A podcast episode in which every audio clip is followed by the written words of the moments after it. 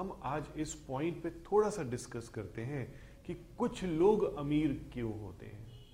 मैंने अपनी लाइफ में और सबकी लाइफ में जिनको भी मैंने कंसल्टेशन दी है, ऐसा एक्सपीरियंस किया है कि अगर आप टिथिंग करते हैं, यानी अपनी इनकम का एक हिस्सा, चाहे वह कितना भी हो फिक्स कर देते हैं या उसको थोड़ा बढ़ा देते हैं दान के लिए डोनेशन के लिए, सही जगह पर तो आपकी इनकम कई फोल्ड्स हो जाती है और उससे आप अमीर होने लगते हैं।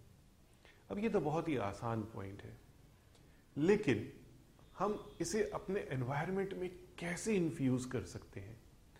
दोस्तों, आप बहुत हार्ड एंड मनी कमाते हैं। आप कहेंगे, मैं तो इनकम टैक्स पे कर रहा हूँ।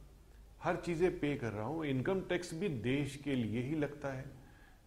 सेना में जाता है डिजास्टर्स में जाता है हेल्प के लिए जाता है। बहुत तरीके से आप अपनी इनकम इनडायरेक्ट वेज में दे रहे हैं, सरकार को दे रहे हैं।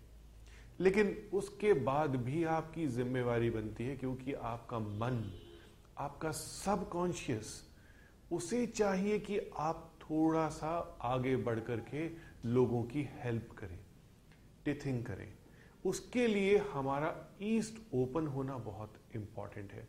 घर का अगर ईस्ट क्लोज्ड है तो आपका माइंड भी क्लोज्ड हो जाएगा और आप अपने थ्रू कोई दान दक्षिणा नहीं कर पाएँगे। अगर ईस्ट ओपन होता है तो नेगेटिव सोच आ जाती है कि जो भी मेरे पास है, मैं ही उसको खा लूँ। अपने किसी नेबर को ना दूँ, किसी जरूरतमंद को ना दूँ। बहुत सारी चीज़ें होती हैं कि फैमिली में हम करते हैं। हम सबसे पहले यही कहते हैं, फैमिली फ़र्स्ट. हम अपने लिए चीज़ नहीं लेते हैं, पहले अपने बच्चों के लिए लेते हैं, फिर उसके बाद अपनी वाइफ के लिए लेते हैं पेरेंट्स के लिए लेते हैं। लेकिन हम अपने आप को सबसे पीछे रखते हैं। यही चीज़ अगर आप थोड़ी सी सोसाइटी के लिए लेकर के आ जाएँगे तो आपकी इनकम यकीन मानिए, मेरा वादा है बहुत बहुत बहुत बढ़ जाएगी। अगर आप टिथिंग करना सीख जाते हैं, हमारे शास्त्रों में इसका वर्णन किया हुआ है कि अपना दाशान आप डोनेट करें, दान करें, यानी कि इनकम का एटलीस्ट वन टेंथ आप दान और दक्षिणा में दे दें। तो ऐसा करना बहुत इंपॉर्टेंट है। करके देखिए, आप भी अमीर बन जाएँगे।